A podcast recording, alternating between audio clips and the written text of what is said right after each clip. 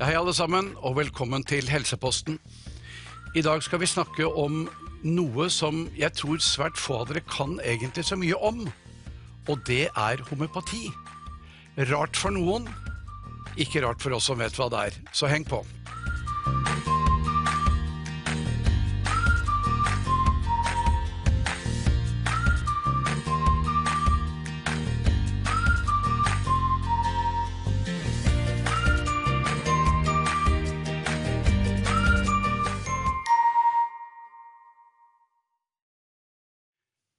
Alle sammen. I dag har vi eh, et program om homeopati. Og vi har eh, invitert en eh, jeg vil nesten si kollega, selv om løpet vårt har vært litt forskjellig over mange år, nemlig gründer, vil jeg kalle det, og homeopat. Og Torleif jeg vil at du skal presentere deg sjøl. Torleif Holst heter du. Torleif Holst heter jeg. Takk for det. Veldig hyggelig å komme hit. Vi har kjent hverandre gjennom mange år. Og har jo Går man 30 år tilbake i tid, så hadde vi samme bakgrunn. Men... Vi kan vel kanskje gå 40 år i mitt tilfelle? Jo, ja. Eh, så, så, jeg er eh, homopat og jobbet aktivt som homopat med pasienter i noen år. Eh, og var veldig aktiv i foreningsarbeid. Og så skulle jeg da prøve å hjelpe til med tilgjengelighet av homopatiske legemidler. Eh, og da fant jeg ut at her må noe annet, gjøre, noe annet må gjøres, så da mm. ble jeg gründer, som du sier. Og startet da dette firmaet som nå heter Arnica AS. Og litt hyggelig med, med Arnica. Eh, dette programmet det filmes i Mjøndalen. Uh, og Torleif Holst har vel omtrent ett minutt med bil uh, hit, for han er på den andre sida av elva. Så han er en lokalstørrelse. Og du bor vel også her i nærheten? Jeg bor i Drammen og har da uh, kontorer og, og lager. vi har vel nå 500-600 kvadratmeter med lager i Solbergelva, som det heter. Og, mm. og, som er tre minutter unna herfra med bil. Er, så vi er veldig i nærheten. Men Torleif, vi snakker litt mer om bakgrunn. Hva hadde du tenkt å bli? ja. Nei, du vet hva, jeg var sånn relativt grei skoleflink. Eh, og, og eh, kommer fra en familie hvor det har vært veldig mange leger. Så for meg så var det å studere medisin eh, det som liksom lå i løypa. Men sånn midtveis i gymnaset så, så begynte jeg å få meg litt tvil. Det var et eller annet med legesystemet, sykehustilnærmingen som, som Eh, jeg begynte å stille en del spørsmål. Og så var det tilfeldigvis en, en, eh, en venninne fra, fra, videregående skole som, som uh, satt noen søknadspapirer til noe som da heter Norsk akademi for naturmedisin. Hadde aldri hørt om. Jeg så det og tenkte wow, hva er dette for noe? Og da satte jeg i gang en uh, liten prosess. For uh, min fadder, han er dessverre død nå, men han heter Peter Hjort, professor i medisin. Han var med å bygge opp Universitetet i Tromsø, blant annet. En kjent størrelse, med andre ord? En kjent størrelse. Så jeg dro til Peter, og så diskuterte litt med han alternativ medisin, komplementærmedisin og, og homopati spesielt. Og han ga meg noen bøker eh, som han hadde i forhold til evaluering og forskningsbakgrunn på dette. Og det endte med at jeg da søkte på denne skolen. Og eh, veldig glad for den bakgrunnen der. Selv om jeg da de siste 25 årene egentlig har jobbet med andre ting enn pasienter, så er det relatert opp til dette her. Jeg husker jo at når jeg begynte, så var det jo masse om homopati i ukebladene, det var i avisene, det var ganske positivt omtalt, egentlig. Når kom dette skiftet, og hvorfor kom det? Mm. Jeg har tenkt mye på det, og det er, øh, man kan kanskje peke på noen noen uh, klare vendepunkter, men, men har, jeg tror også det har vært en uh, prosess over tid uh, hvor, hvor, det har vært en Jeg kaller det en tro på vitenskapen. At man har absolutte svar, klare svar. Sånn er det. Jeg sier det er en tro fordi, etter min mening, en illusjon i mange tilfeller. Bare se hvordan vitenskapen fastslår med to streker under svaret én ting, og så går det fem år, og så er det ikke riktig lenger. Dette er jo helt vanlig. Dette er helt vanlig. Det ser vi jo med, med, med både ja, det jeg har valgt å jobbe mye med, av vitaminer, mineraler, urter osv. Hvilken rivende utvikling det har vært. Hva er det som gjør at en godt utdannet person, som en lege, og gjerne en med både dosent- og professortittel, kan få seg til å påstå at det ikke fins forskning, når det beviselig fins massevis av forskning? Altså, hvor er vi igjen? Da er vi jo inne på det du sa, at det er en tro. Og at det ikke er eksakt vitenskap man snakker om. I disse programmene så har vi vært veldig opptatt av fordi at jeg har med meg min makker ofte, som heter Ole Jonny Jensen. Han er flink til å finne rapporter og forskningsrapporter som underbygger mye av det vi sier. Og vi kan jo være enige om at innenfor skal vi kalle det naturmedisin, så har det vært mye hummer og kanari. Men jeg tror i forhold til hva du har jobbet med, og i hvert fall det jeg har jobbet med, hvor det fins altså massevis av forskning, så er det merkelig at ikke den andre siden hører etter. Når vi sier at her er forskningen. Absolutt, og det, det, det, det er mer ille enn det. Jeg vet ikke om du har fått med deg det som har skjedd i Australia? Altså, fordi det har vært eh, gjort en eh, såkalt metastudie, samlestudie av veldig mange forskjellige forskningsrapporter fra Australia, hvor de australske myndighetene gikk inn og betalte dette her. Der er det da avdekket juks fra eh, denne forskningsgruppens side. De har jukset for å få frem at homopati ikke virker. Det er jo helt forferdelig. Det er, det er, det er helt sprøtt. De er under etterforskningen nå av, av ombudsmannen i Australia. Fordi det, de har brukt da offentlige penger til å jukse. Og de har jukset for å bevise at homopati ikke virker. Hva er det som får deg til å drive? Hva, hva, hva er din motivasjon og ønske for å få dokumentert at noe annet ikke virker? Det, mm. Men Torleif, la oss snakke om noe positivt og hyggelig, Ja. nemlig at homopati virker. det gjør det. Vi vet jo at det er vanskelig å overtale et, en liten baby eh, som er syk, til å bli frisk. Eh, like vanskelig som det er å overtale en hund og en hest til å bli friske. Ja. Hva er virkeprinsippet i homopati? Hva er din teori på hvor Jeg har min, Ja. og, og mange har sikkert forskjellige oppfatninger. Men hva er det med disse voldsomme uttynningene? For det er jo det homopatiske midler er. Etter en viss prosess Ja. så tynnes det ut og tynnes det ut og tynnes det ut og tynnes det ut. Og til slutt, så, bare for å henge meg litt på det du sa i stad, så finner ikke en biokjemiker noe aktuell noe aktuelt stoff igjen. Aktive stoff igjen. Så hva er det som funker? Hva er din teori? Ja, jeg, jeg tror jeg vil starte litt lenger tilbake. eller liksom Hvordan vi tenker, hvordan tankegodset har kommet inn. og, og, og øh, det er, øh, altså En homopat ser på symptombildet, symptomene, øh, som uttrykk for at immunsystemet jobber.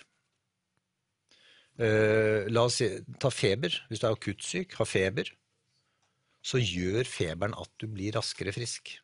Ja, det vet vi jo. Det vet vi jo. Og sånn er det med veldig mange symptomer også, eh, som er der og har en funksjon. Du har smerte fordi du skal holde benet i ro. Ikke sant? Dette er symptomer som bedrer og hjelper på den prosessen for veien for å bli frisk.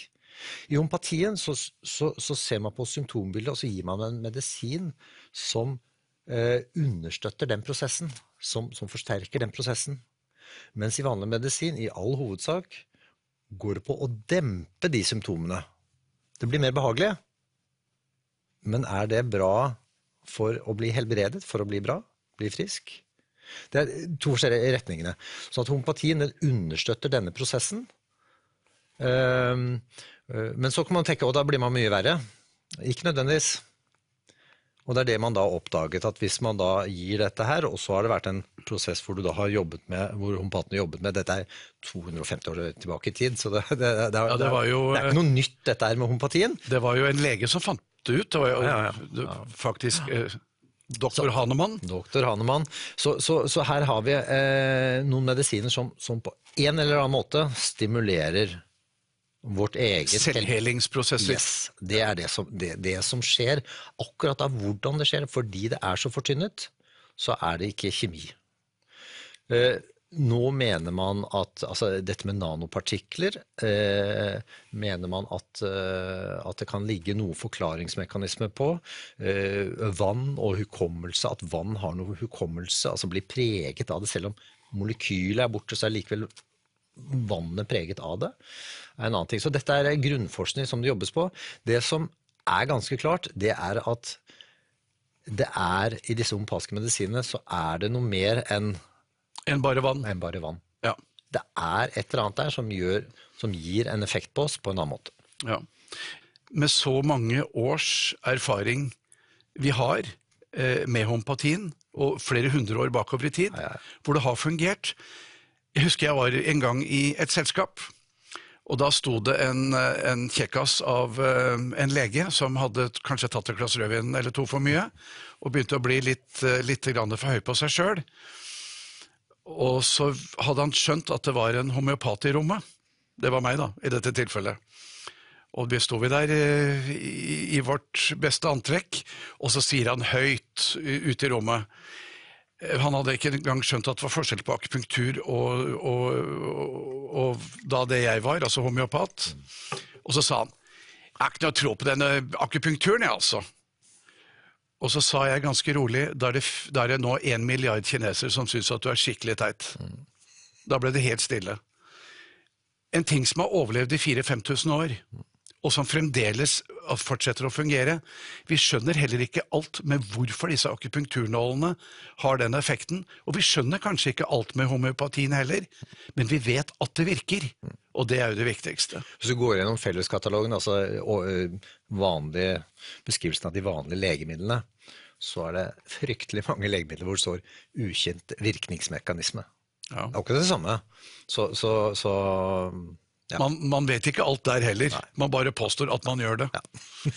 Men Torleif, igjen, eh, skal vi nevne noe mm, Du har jo kalt ditt firma for Arnica, og det er jo en av de kjente homeopatiske midlene.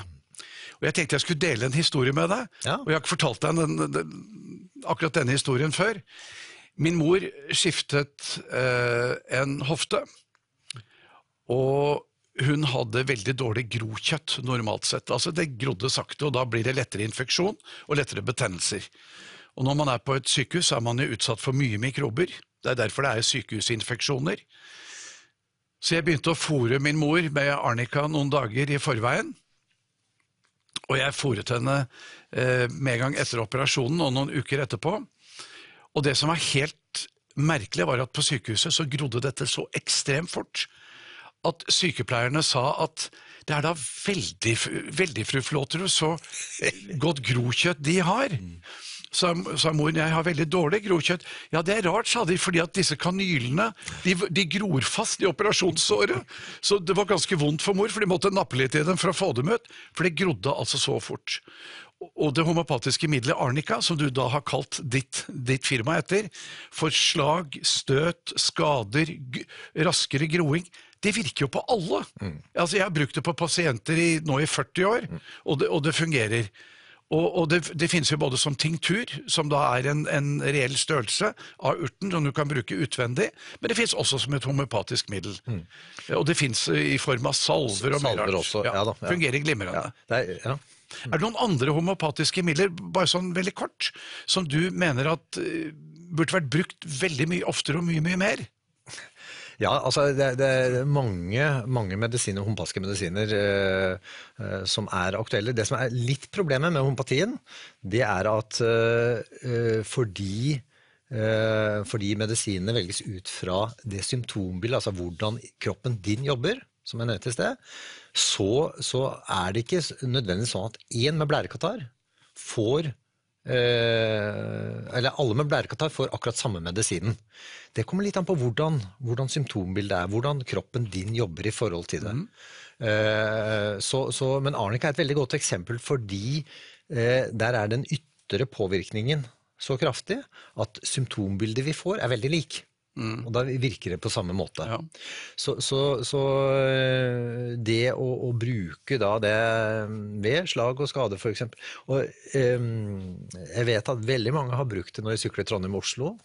Ja. Um, en del europeiske topplag i både i fotball og, og andre idrettsutøvere bruker jo dette jevnlig også, som, øh, i forhold til at du raskere restitueres og, og får en effekt ut av det, uten at det er doping. ja. Eh, Så, så det, det er eh, eh, Ja. Men når det gjelder, når det gjelder sånne symptomer Nå har jeg noen gamle tall fra Frankrike. De er ikke nye. Og jeg må for skams skyld si at jeg vet ikke hva tallene er i dag. Disse tallene er nok en 15 år gamle i hvert fall, kanskje til og med litt mer. Men da var salget på franske apotek av homeopatiske midler og urter borti 40% av omsetningen. Altså vanvittig høye tall. Og hvis du går inn på et tysk apotek, så tror du jo du kommer inn i en eh, urtehave. Det er urter overalt.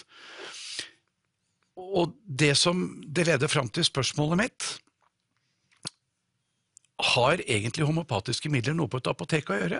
Eller burde det være mer i en spesialforretning eller en helsekostforretning som hadde ansatt en homeopat? Hva synes du om det?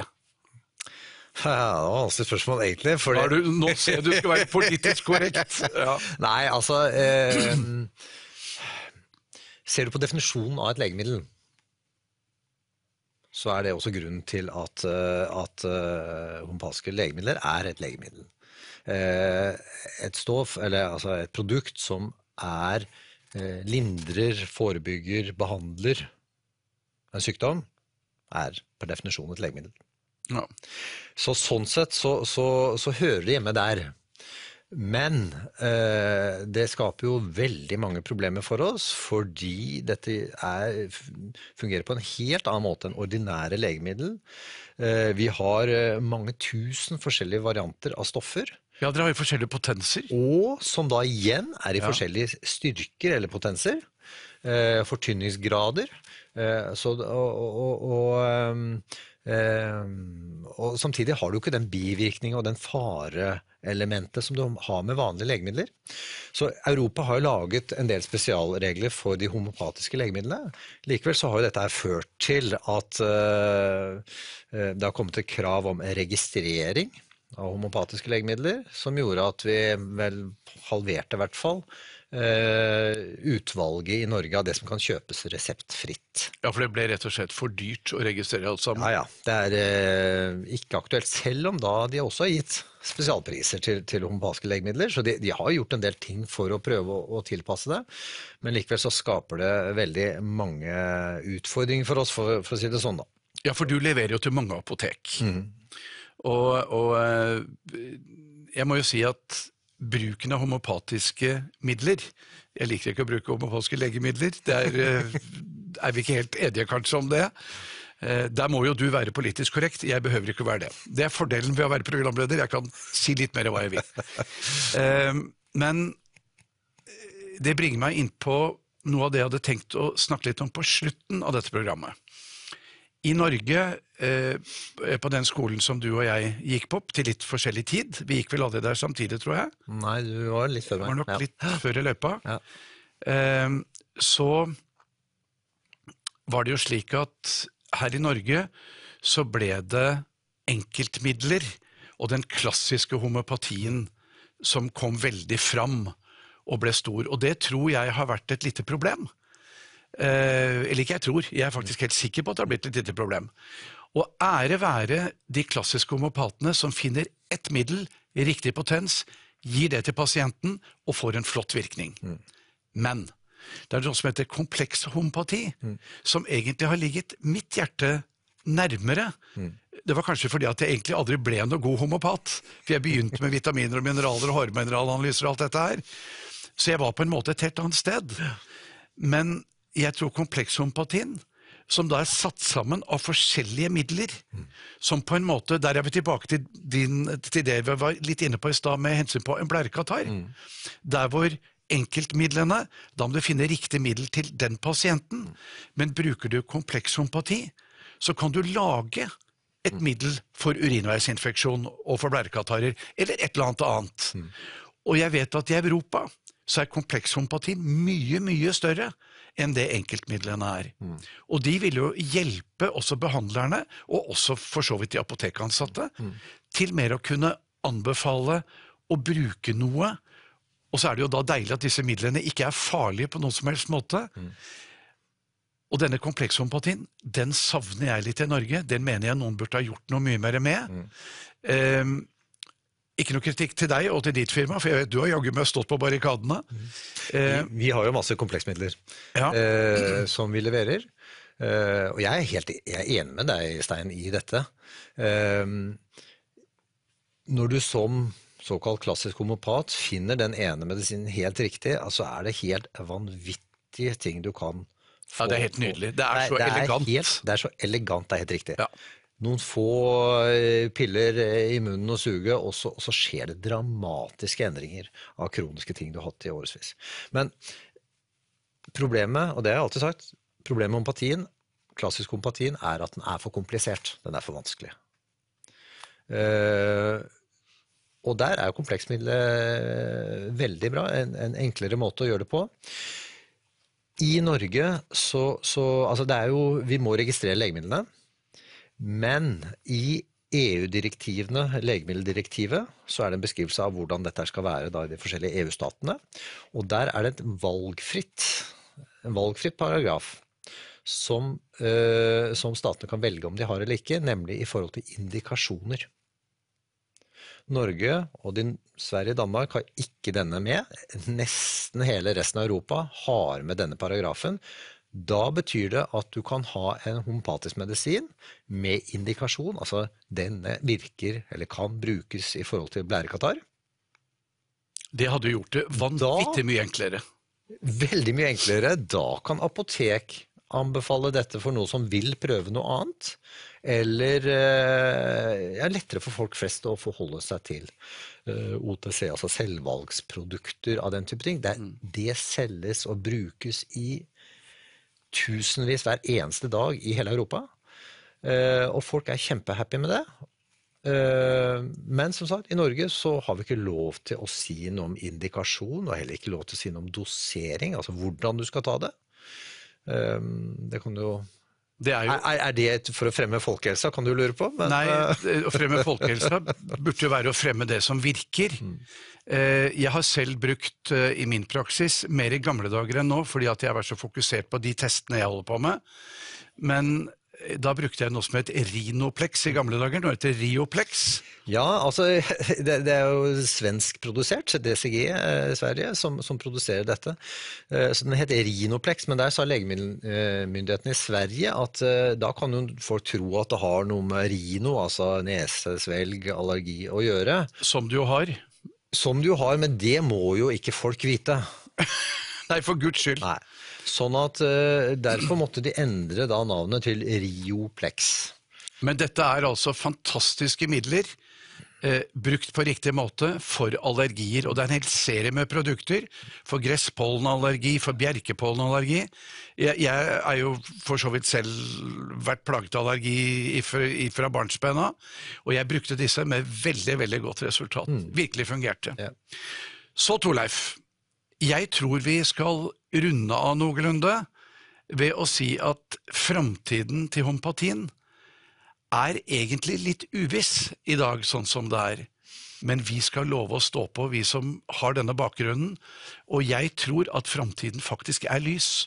Fordi giftfrie mi- legemidler uten bivirkninger, brukt på riktig måte av flinke behandlere, det må da være langt å foretrekke framfor en hel masse midler som har massevis av bivirkninger og ikke har noen gode virkninger over tid brukt. Og igjen, dette er ikke et produkt som slakter legemidler, de har sin rolle, men dette er noe vi virkelig kan bruke på lengre sikt. Så finn deg en god homopat. Stol på at vedkommende vet hva vedkommende gjør og snakker om, og prøv det. Ikke er det dyrt. Ikke blir du syk av det, men du kan risikere å få veldig god helse. Så Torleif Holst, for denne bolken, vi skal lage noen flere, du og jeg, Ja. så sier jeg tusen takk for i dag, og takk for at du var med i Helseposten. Takk for meg.